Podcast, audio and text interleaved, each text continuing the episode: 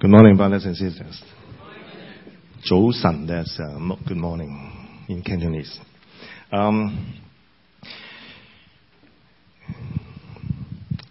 The 10,000 Reasons, I think some of you have heard my testimony about last summer, and when I was in a kind of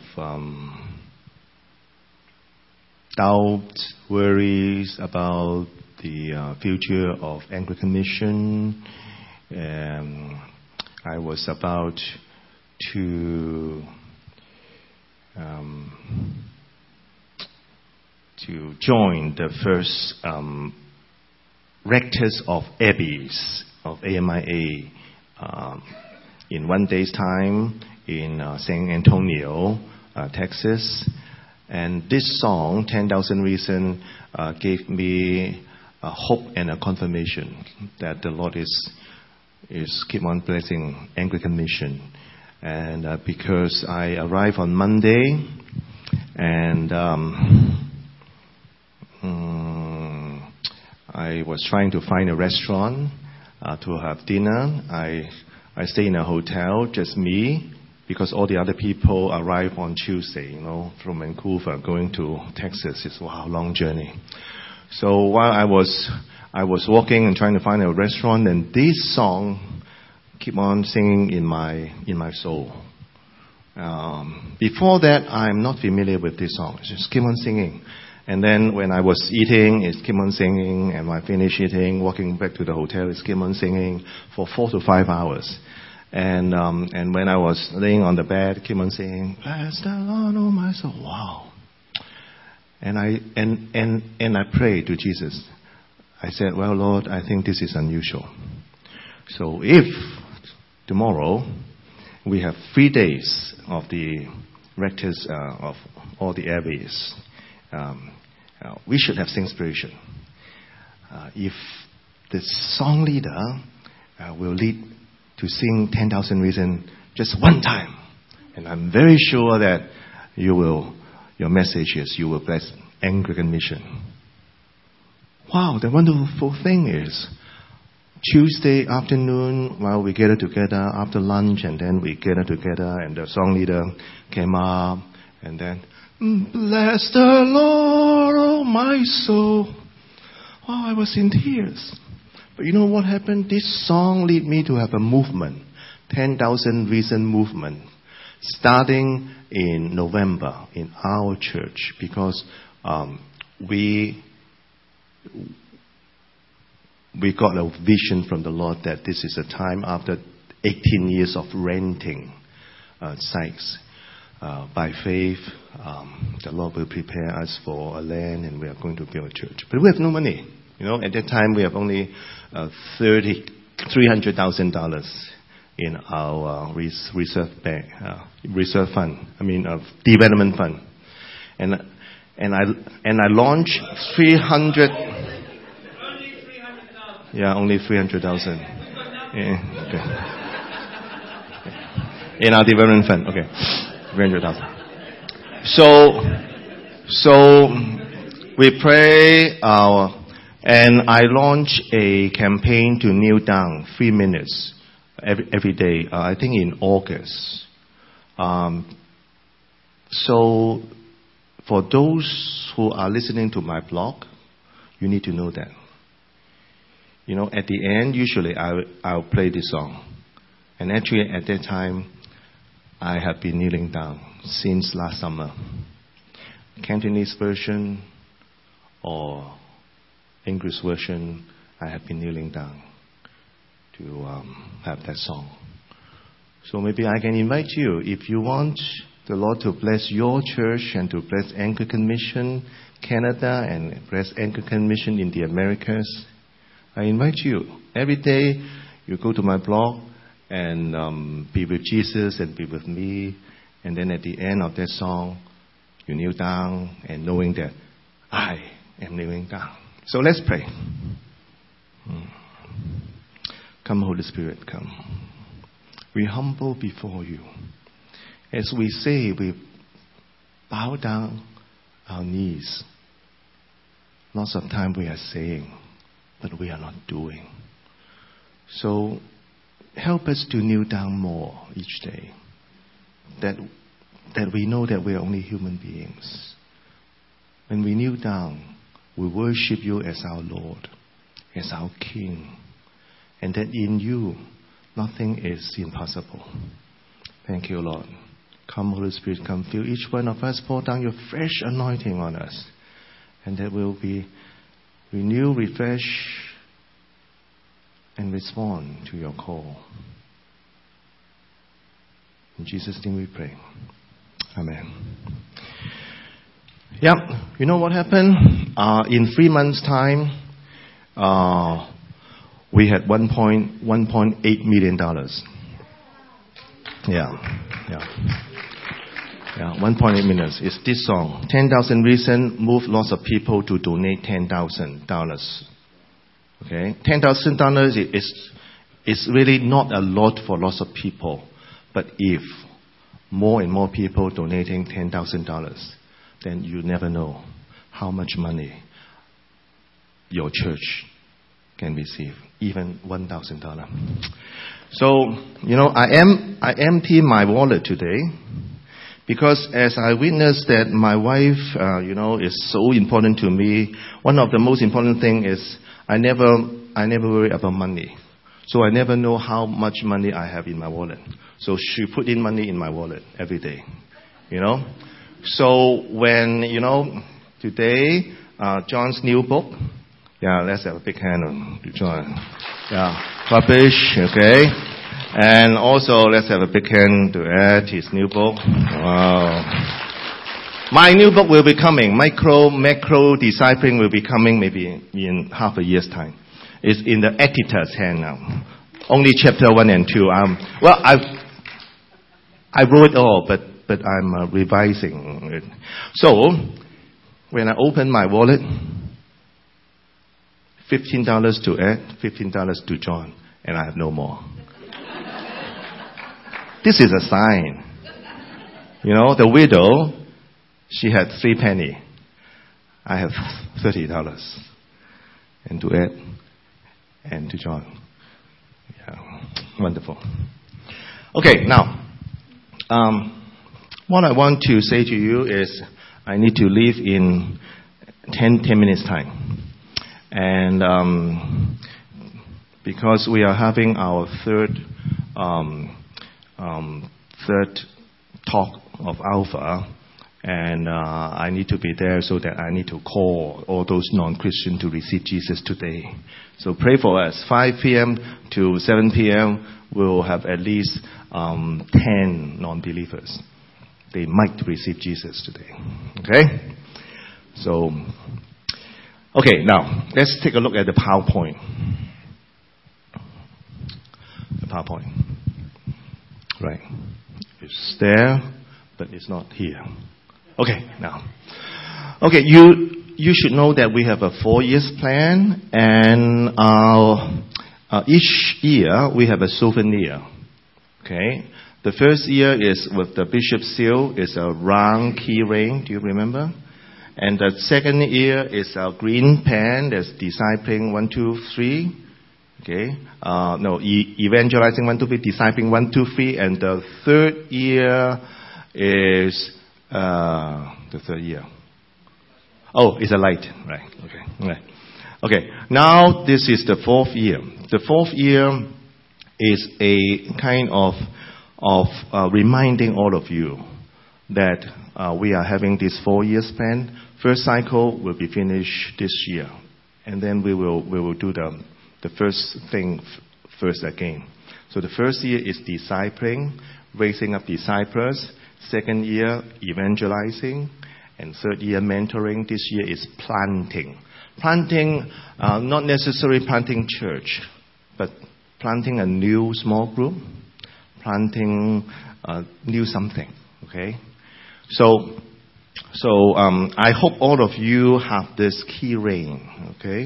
I don't have it now, but I have sent it to all AM churches. So anyone who have not seen this or do not have it, could you raise up your hand? Okay. So, yeah. Let's see if you have some more. Okay, now, let's take a look. The second one. Okay.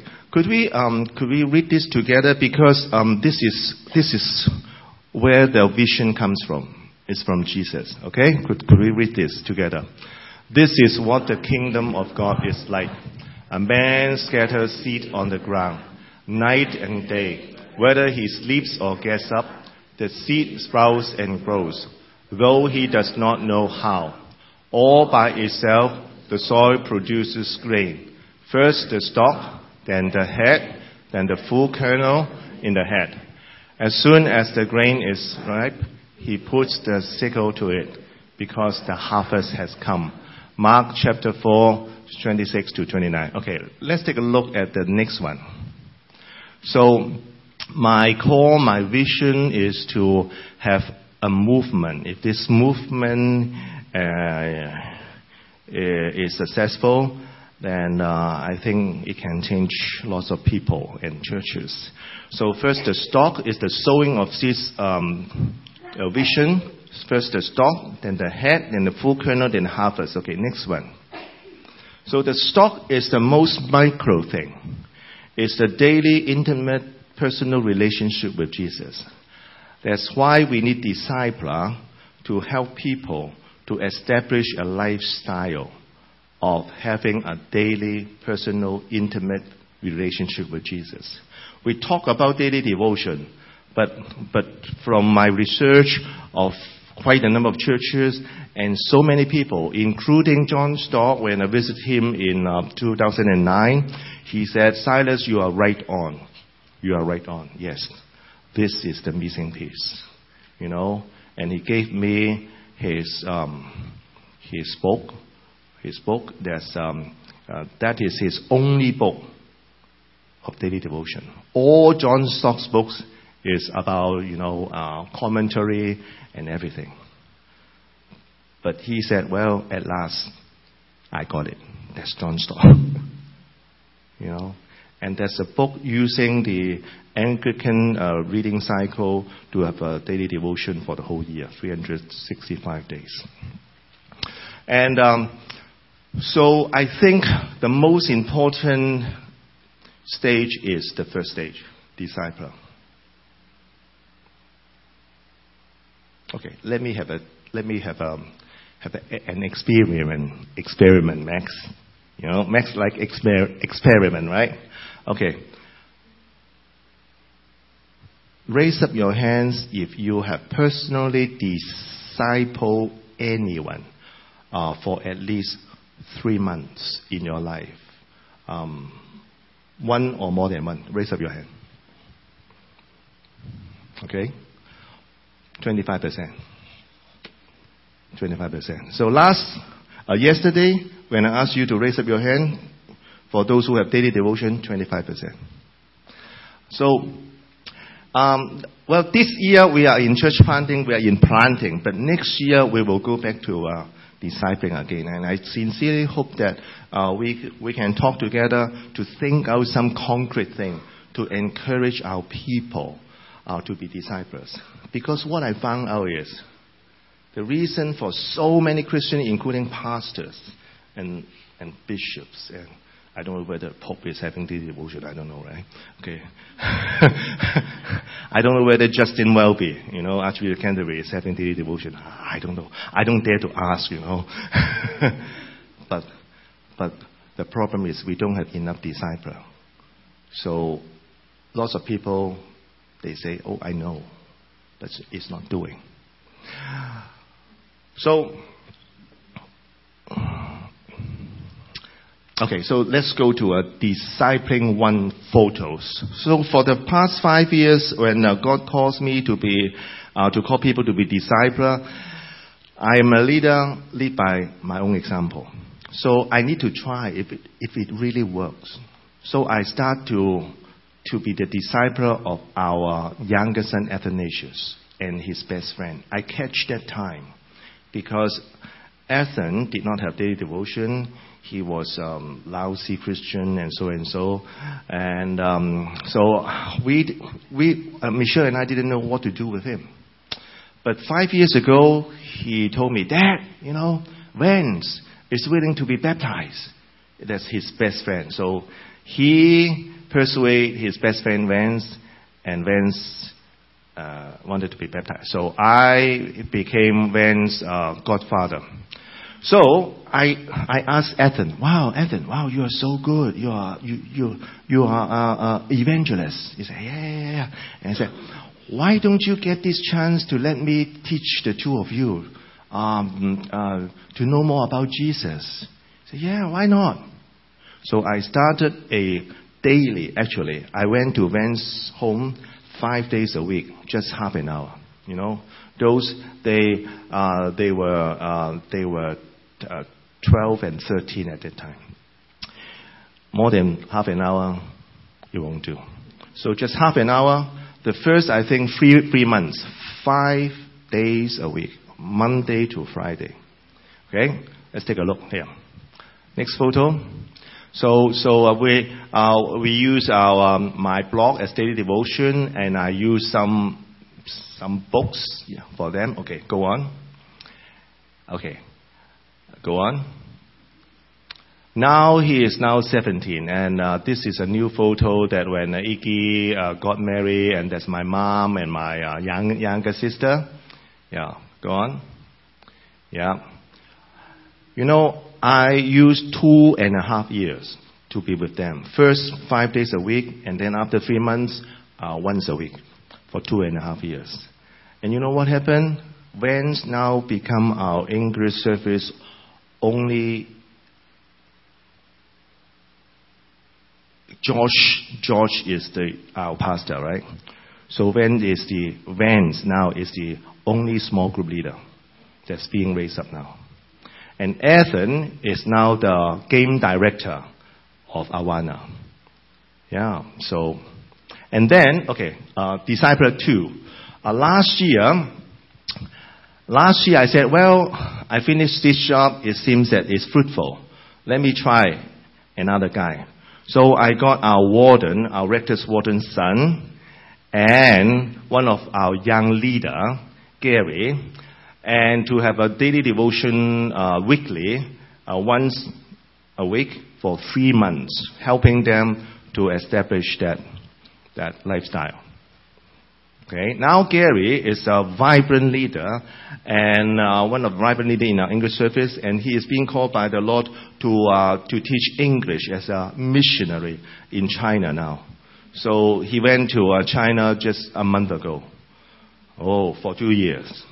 Yeah, but we need to pray for Bernie because he is working in Toronto, and without that link and support, he has not found a church yet. So Bernie is a son of our rector's warden Eddie. So pray for Bernie, okay, so that he can be connected. Okay, next one, Disciple 3. So this year I start another personal discipling.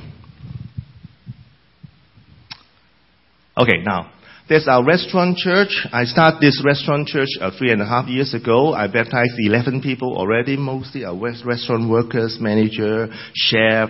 And so this is the, if you go to Richmond, you can go to, I think it's the best Japanese buffet restaurant.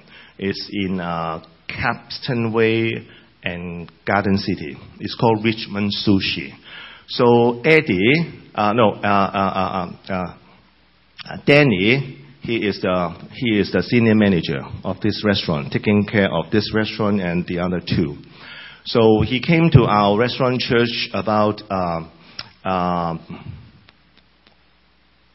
this February, and he received Jesus. Next picture, yeah.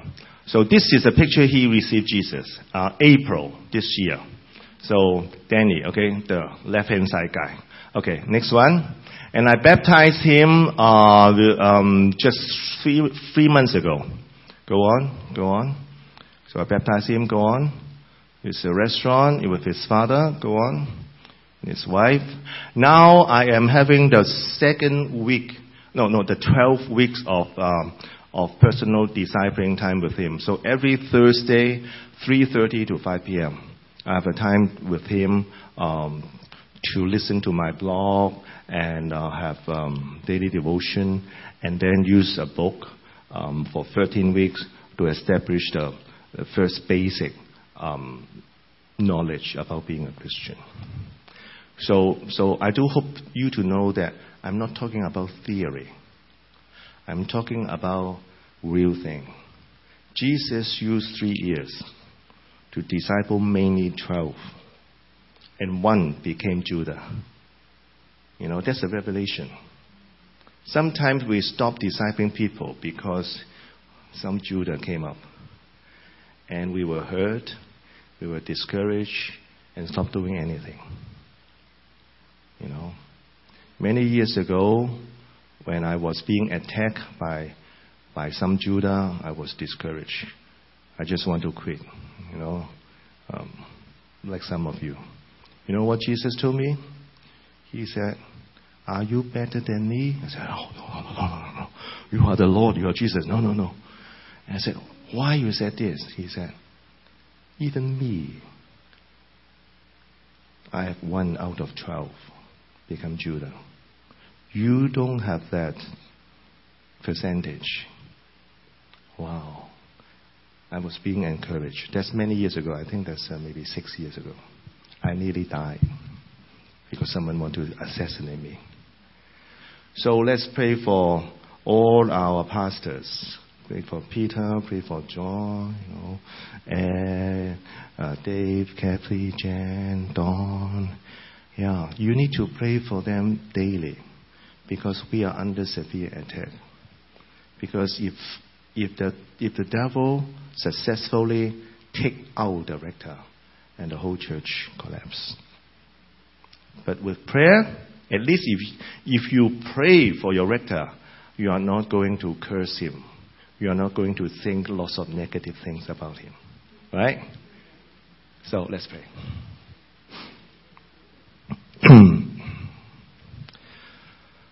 Oh, Lord Jesus, we give thanks to you for all the hard works of our pastors, for the hard work of Peter and Dave and John and Ed. And now we have Lucy in our Never Leadership Team, for all the directors of AM Canada, for all the leaders. We give thanks to you. We ask you to open our eyes to know this is a very severe spiritual warfare. Unless we kneel down to pray daily, continuously, for our pastors, rectors, bishop, archbishop, apostolic vicar, we have no chance. So help us to pray, to fast, and to do anything you call us to do, so that your kingdom will be extended, and each day we'll live joyfully, and that we can extend your mighty kingdom. Thank you, Lord. Come, Holy Spirit, come. Fill each one of us. Thank you, Lord. In Jesus' name we pray. Amen. Thank you.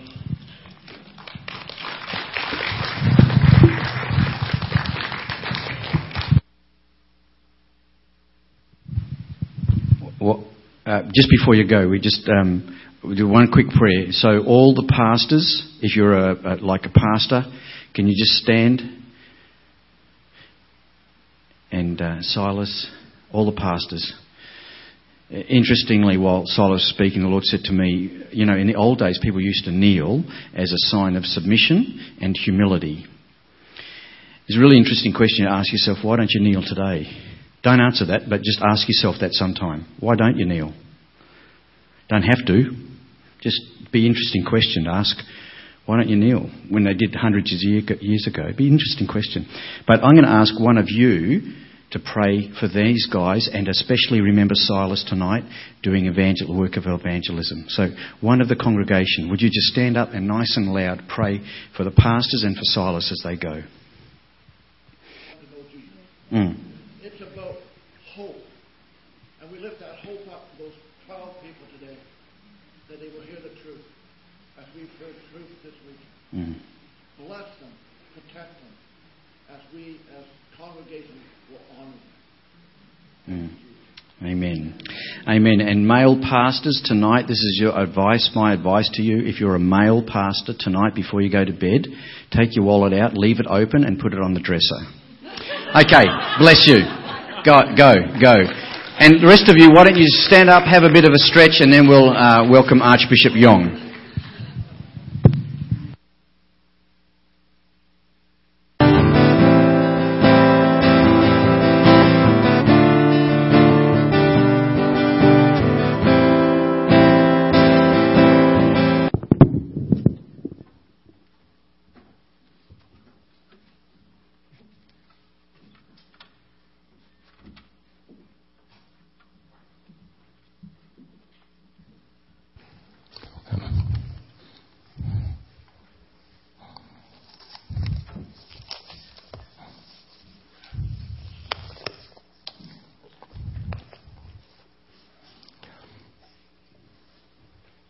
Let us just pray. Open our hearts again, Lord, that we may receive word from you.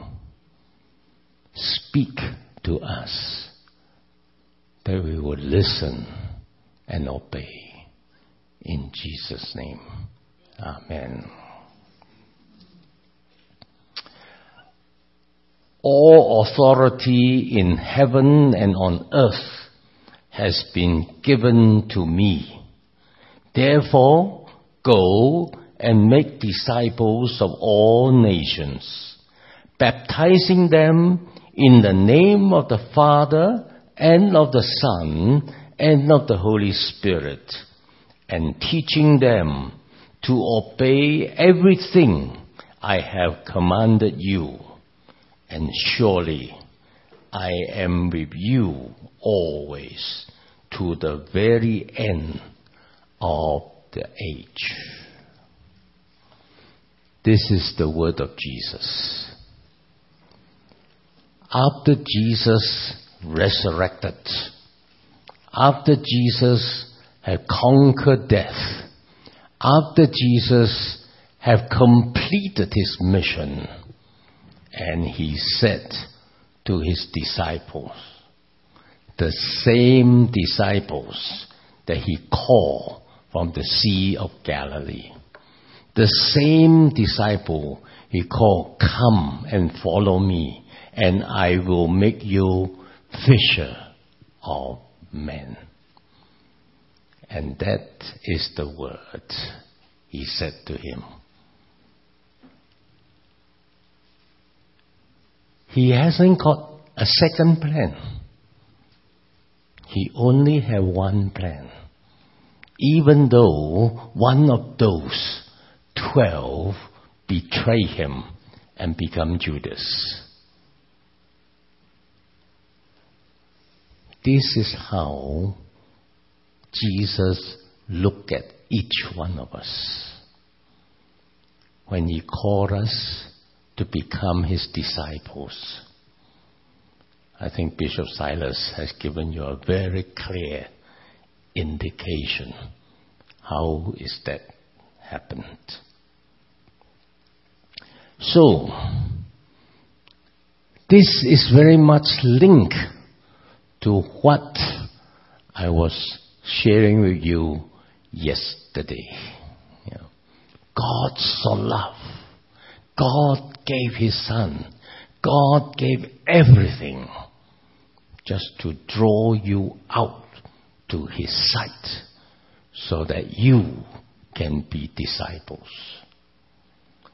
And in this calling, when we open our heart, open our life to Jesus and receive him to become our personal Savior, Master, and Lord. He opened up heaven. The heaven opened to us, and we become a child of God, a citizens of the kingdom, and we become God's own people. I think when God opened that to us, yeah, and God has a plan. John 3:16 give us this Matthew 28:18-20. They are interlinked, interlocked. There is no such a thing that you become a Christian, just go to the church and warm the pew. God intend you to become His disciples. And disciples must make disciples. You have no excuse. You cannot say, I don't know this, I don't know that. When I look at the average North America congregations, everyone is more qualified than Peter and John. They are just simple fishermen. They never go to university. They never attend college. They never have all those kind of qualifications. But you all have it. Right? And there is no excuse. It is a matter of the heart. Sometimes our heart is so resistant, we are not willing to do those things. In all my years of ministry, I begin to observe the church people, the older one, the wise one, they don't do those kind of thing. What do? They encourage the young one, the more foolish one, the more stupid one. You go. We are wise one. We are more, we have all the dignified one. We don't do those kind of thing. Let the young one go and do that. And I discover, because we did the same thing many years ago when our church was formed, and we work hard with the youth, we work hard with the young people. Yeah? And every now and then we have some success. But in our context, when you lead the young people to Christ, when they go home and their father say no, that means no. They cannot move forward by anything. And so, there is a missing link. Those clever ones, those smart ones, those wise ones, all the more senior people, they miss out. They don't do. They don't go and disciples others. So, when I was the bishop of the diocese, I went to confirmation in churches. Many times when I go, because our church begin to encourage the older people to really disciples others. So we have quite a lot of older people, more senior people, and to be confirmed, to be baptized and confirmed. It is always a joy, and beginning of the service, before it starts, come down to the pew and talk to some of the senior people.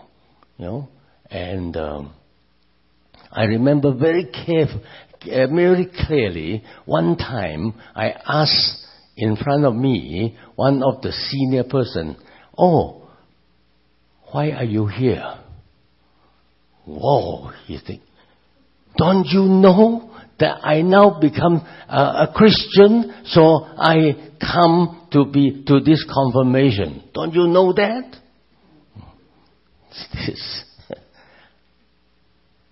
And then I say, how do you become Christian? Oh, my neighbor told me about Jesus. My neighbor shared with me about Jesus. And I look at him and he really helped me to understand what is it to become a Christian. You see, one by one. And when we encourage our church to really do discipling and make disciples and really show their faith and live as a Christian, and it was so good. You know, and people became Christian.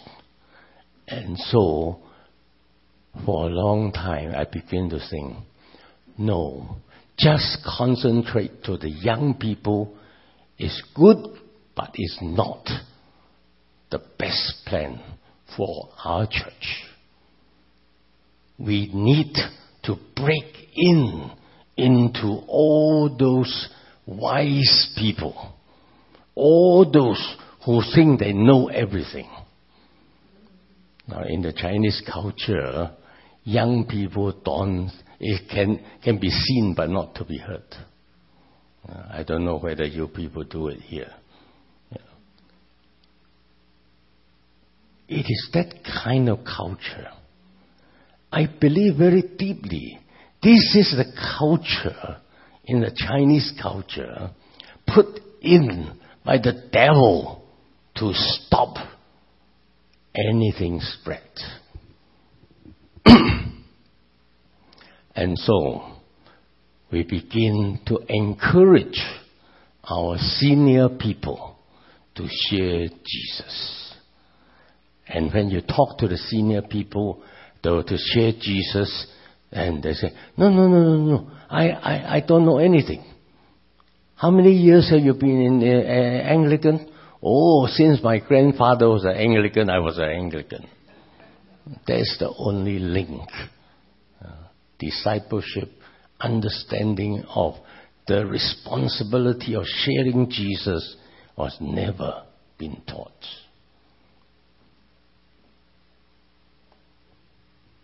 And so when I was made a bishop, consecrated as a bishop in the 1990. She remember the date. 1990, September 25th, I think. Yeah. And I keep on praying. The Diocese of Sabah have about 7,500 members. It's not bad in the Anglican Communion. A lot of Anglican communion, the diocese is about 2,000, 3,000 people. We have 7,500. Not bad, eh? Yeah. But as I pray, as I prepare myself for the consecrations, and God gave me a vision in the through the book of Revelation. And that's the part that there were a multitude of people, different languages, different races, different all that. That was the vision that God gave me. Yeah. And when I look at Sabah, right, there's so many different races in Sabah. You know, the Kadazan, the Dusun, the Dayak, the whatever. And the Chinese, and all of them. We have the black one, look black. You have the white one look white, and there are those are yellow like me.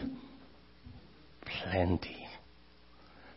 But that passage, when it came, it is a passage that encouraged me to look at the real thing in the diocese.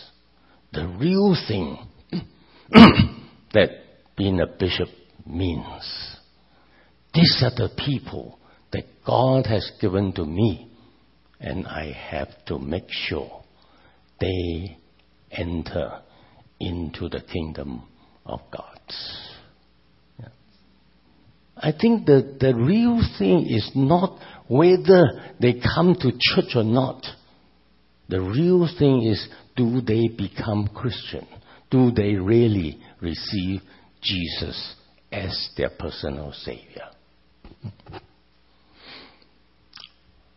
Then, of course, the consecration came. I was very busy preparing that. And it is only, I was consecrated in September 1900. Yeah. Of course, we have every 2 years we have a synod. Thank goodness, only every 2 years. And every 2 years we're a synod. So my first synod will be 1991 in August. We usually take the end of August, which is also a national day, and use the public holiday so that our lay people can come for the synod. And so we have the synod. And this picture in Revelation has been in my mind all the time. I really don't quite understand what does it mean. But it is a nice picture. And so, even without any plan and without any true, full understanding, I thought this is what God is saying to me. So I share that with the synod. And to my amazement, after my synod address, many come to me. This is the first very clear calling to us. And I say, calling to what? And so from there, we all work together. All our priests and all that work together. And we developed a strategy inspired by God's words. And that is where I begin the Mission 113 strategy for the Diocese of Sabah. Mission is God's mission. Mission is the Great Commission. Mission is Jesus' desire. Now, 113, what does that mean? One Anglican disciple another non-Christian to become Christian every 3 years. Any other, we after our prayer and all that, we think any other formula or any other way of preserving that kind of cycle, and sometimes it's unrealistic. A person needs a friend to walk with him or her for at least 3 years in order to establish from a non-Christian environment to become the disciple of Jesus Christ. That's why we use 113. So in the next synod, we adopted this policy. You know, this simple 113, everyone is doing that according to my simple calculation, we will double our membership every 3 years. Isn't it? 113. Every 3 years, 1 to 1, that means you double your memberships. Yes. Oh, okay. Are you okay?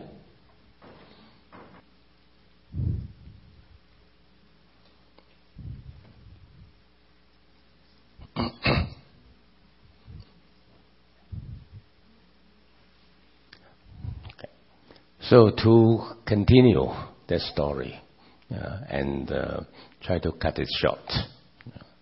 And so the first 2 years, not much movement. But at the third year, we begin to see that God is working through our churches. And there are more and more senior people, not the very old one, more senior people coming to church. Yeah.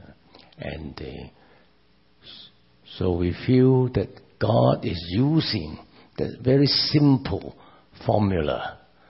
We follow the instruction of the scripture, and God has Jesus honor his own plan. Yeah. And of course, as we begin to look at Jesus' own plan, I think Jesus make it very clear to the disciple, you should be my witnesses in Jerusalem, Judea, Samaria, and to the end of the earth. You know, and very clear. And that's the only plan that Jesus has for the disciple. He never laid down anything except this one. You will receive power when the Holy Spirit comes, and you will be my witnesses. And so if we look at that, if this is Jesus' word, why is it there are so many of us still don't follow that? We have 1,001 excuses, not reason. Excuses for not doing it. And so we started that Mission 113. And as I retire and look back this, I think after the third year, we begin to take the census very seriously. Every mission, every church must report their attendance. Every Sunday attendance.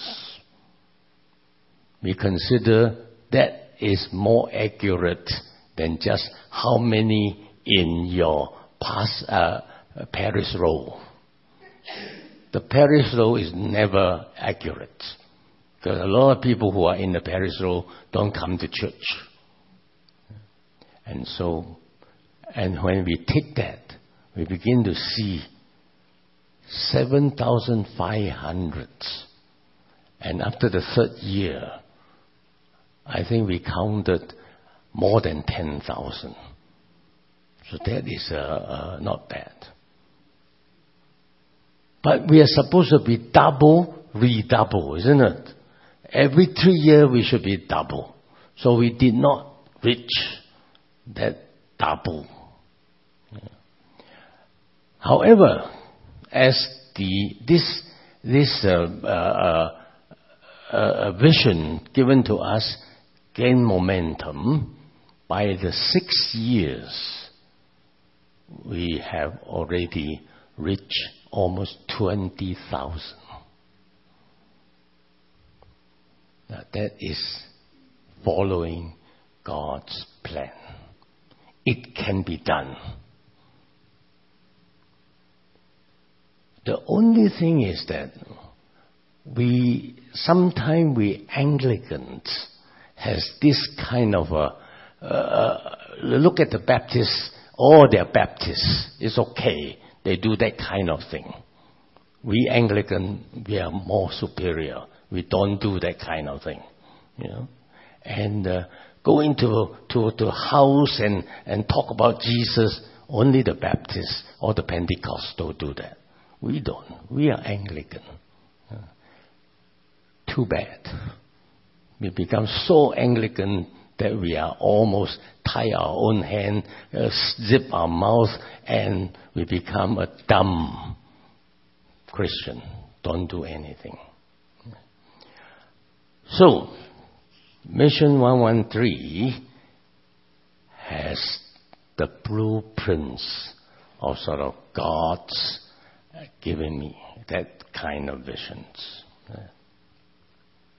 And then we begin to see in each congregation, somehow, because their church grow, their church become too small.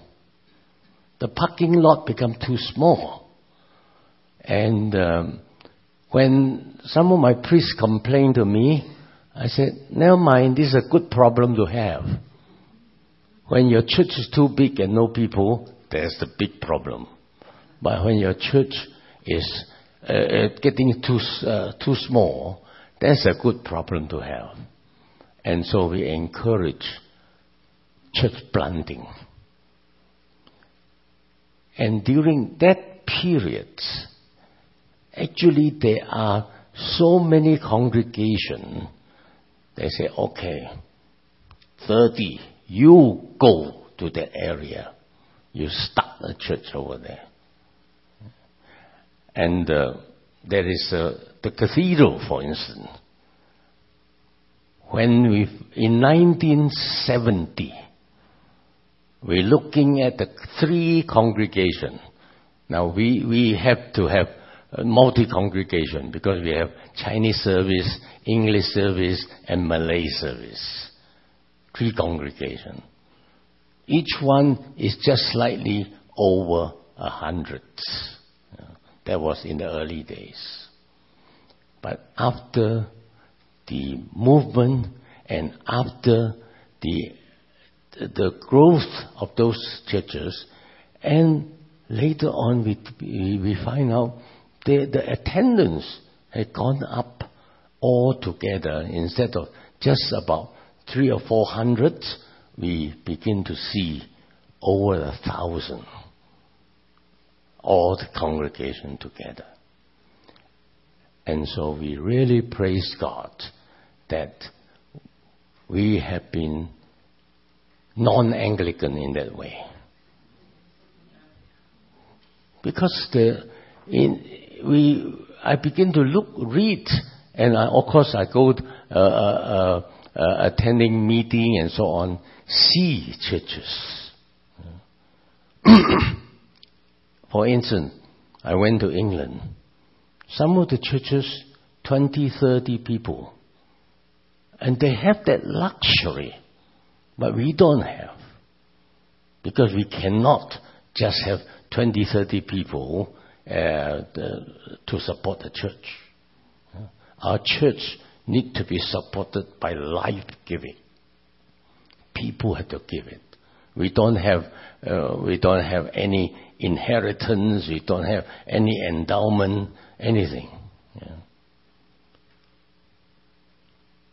That is God's very clear intention for our church. So by the time I retire, thank God, we can retire. Retirement is a good thing. That means you step aside and you can do something else. Yeah. If I am still working, sometimes I may not be able to come here. But I'm so glad that I'm retired. I can come.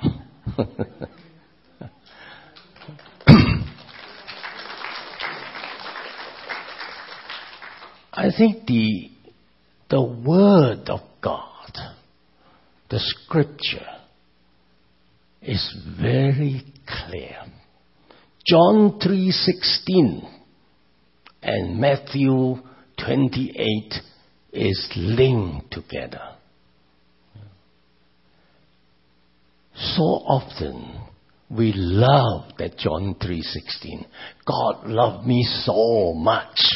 God bless me so much. But we forget. Jesus hasn't finished yet. When then he told us, God so loved the world. Jesus has the second part of that. And he also make it clear, you should be my witnesses in Jerusalem, Judea, Samaria, and the end of the earth. Now the amazing thing is, in that great commission, he add on a bonus. Behold, I will be with you always. Doing mission, doing evangelism, whether individually or a whole group as a church, God promised to be with you. God promised to be with you. Now that is what we always, when we begin to do the new mission and so on. Yeah. Now, one time I have a lady conference. All the ladies come together. And we invited a speaker from outside to come to speak to Our Lady. And this lady, you know, talked to me quite a lot, you know, and asked a lot of questions. And I don't know what she is up to. But one of the time when she was giving a talk, I was sitting there, you know, I said, Bishop, how many workers do you have? He was talking about tithing. Yeah, tithing. How many workers do you have? I said, well, more or less 40. Do you tithe your income? The diocesan income. Oh, I was so happy he asked me that. Because just before that, our synod decided there should be every year 10% of our income should go outside of the diocese. I thought it was great, you know. I said, yeah, we tie our money, we tie our income. And then he said, do you tie your manpower? You got 40 over workers. Did you give 10% of that to go to mission fields? I pretend I didn't hear her. Because that is church, isn't it? Yeah? And so, after that challenge, after that question, of course I didn't answer her, and we begin to work within our diocese. Yes, we need to send missionary. Yeah. We need to send missionary. Sending missionary is not cheap. We need to send. And so, the next few years, we have some missionary sent to Phnom Penh, and some missionary sent to Indonesia, and we begin. But I don't think we reach the 10% proportion, which we have to repent for that. But that is how God can use us in our situations. I look at AM. It is a real privilege to come and be with you. And I got encouraged by many of you coming here. You know, sometimes I just sit quietly there, but I'm very encouraged. I can assure you. You know, it is so good to see like-minded, the same-hearted people join together and talk about mission, talk about evangelism. Yeah. This has become a sort of a culture in AM, not in many other places. In many other places that we went, we see the opposite side. Everybody is concerned about their budget. Our budget, the first importance of the budget is really to meet our expenses. I always say to my people, if you hold your hand tight like that, God want to give you, He cannot even give you. Because you have nowhere to receive it. But when you open your hand like that, God pour down from heaven and fill you. That is the experience of many of us in Sabah. You know? I just here time to share with you, to encourage you, to open your hand, open it up, and let God pour in. God has never in debt. God is always more generous than us. So, John 3:16, God so loved the world. Matthew 28, go and make disciples of all nations. Even that, sometimes the missionary societies has neglected some of the element in this command. What did Jesus say? Go and make disciples of all nations, baptizing them in the name of the Father and of the Son and of the Holy Spirit, and teaching them to obey everything I have commanded you. Obedience. We must be the obedient people.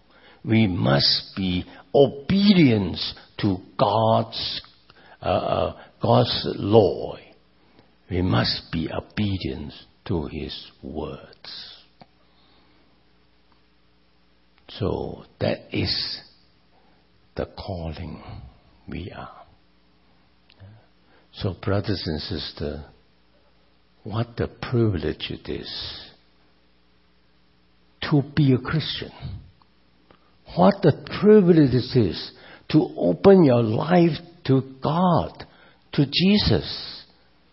And Jesus said, I'm going to take it. Every one of you. I'm going to take it. I'm going to use you. And that, I think, is the major theme for the AM. When you change your name into AM Canada, Canada become your mission field. Canada is very big, much bigger than Sabah. I don't know how many times. You know, Canada is very big. But Canada also have many people. Many people who does not even know Jesus Christ. I was horrified the other day, go into some of the shops. It is Halloween, before Halloween. I don't know when is Halloween. And all sort of costume was hanging out there. the skeleton, and all sort of masks. I looked at that, I said, how can we subject our children into this kind of culture? From very young, we tell them all the things that is not true. We never tell them Jesus raised from the dead. We never tell them Jesus has all the power and authority.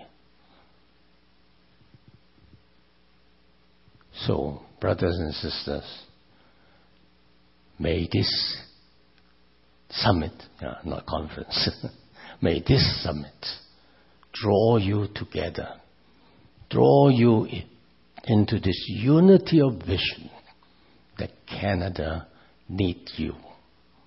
Canada needs the gospel. Canada needs people who are genuinely Christian. God so loved, and go and make disciples. May God continue to bless this AM Canada. Amen.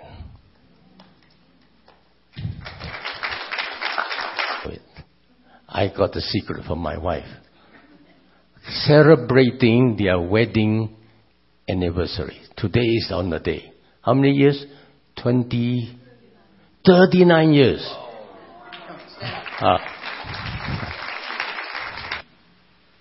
He told us about the fact that if he hadn't retired, he wouldn't be able to come here. These stories about when you retire, things slow down, I never believe it. In Archbishop and Julia's retirement, they founded a mission society.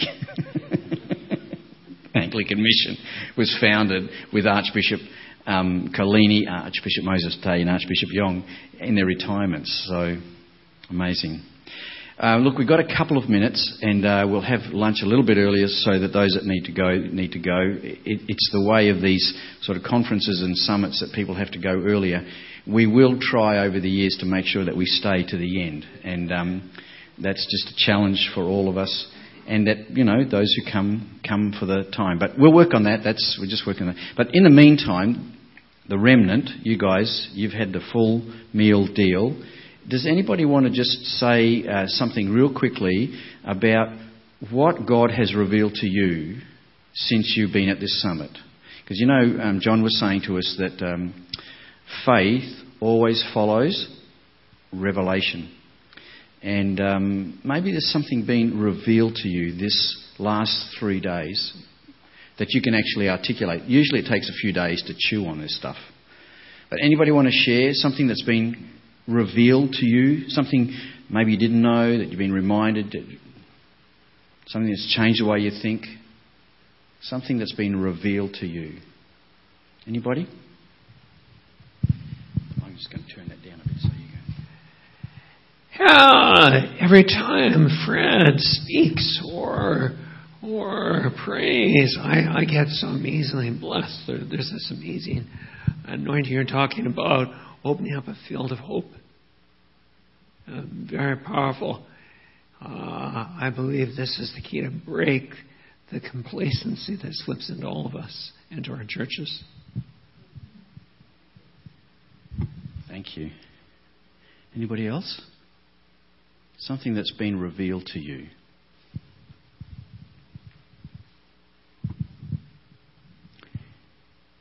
I think it was revealed before, but it's a great reminder that everywhere that each of us goes, the kingdom of God is going.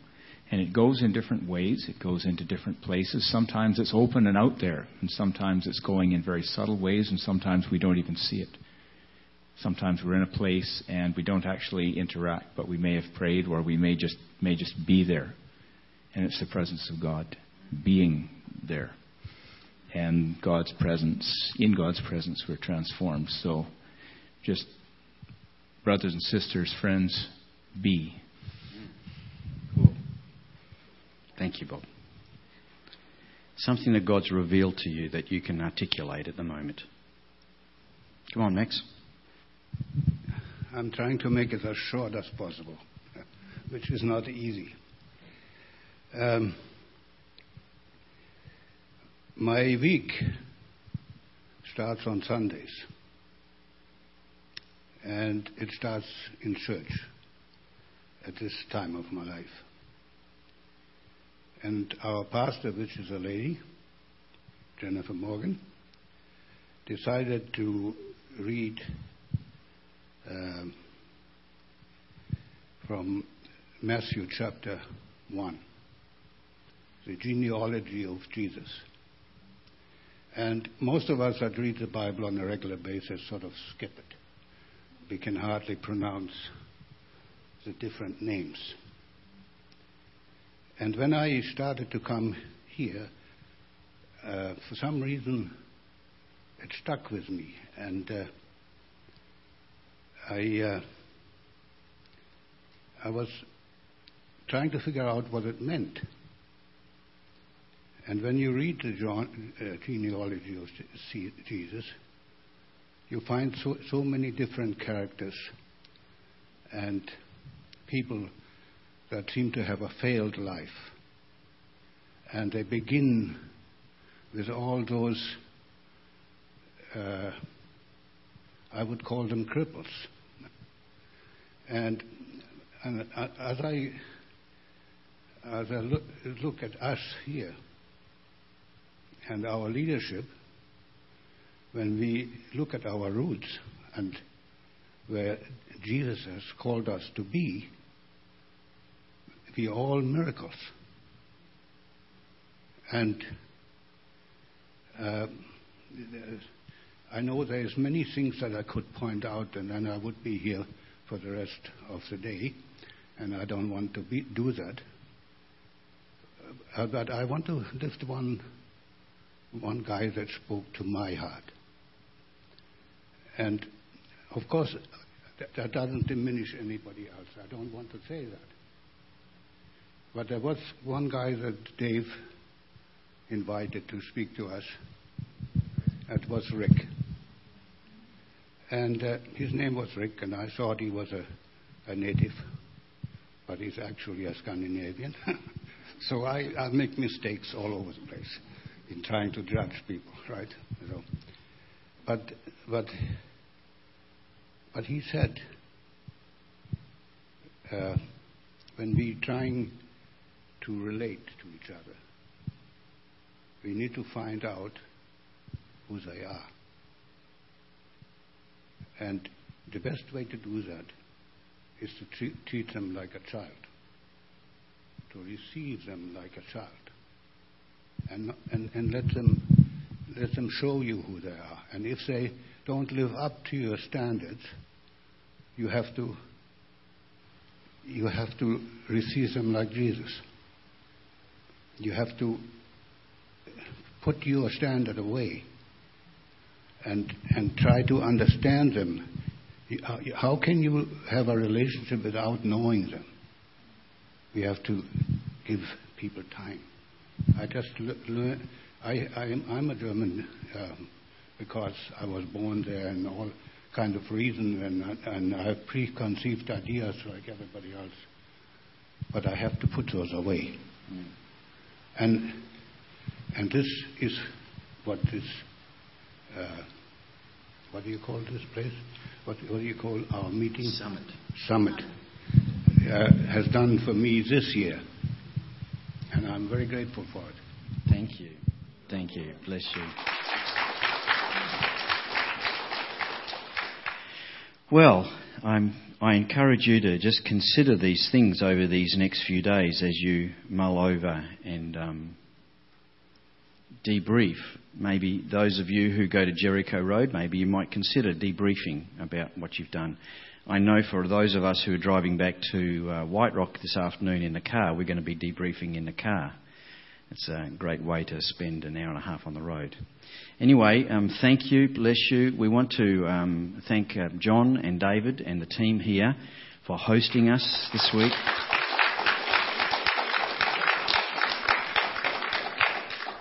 They sure model servant leadership, don't they?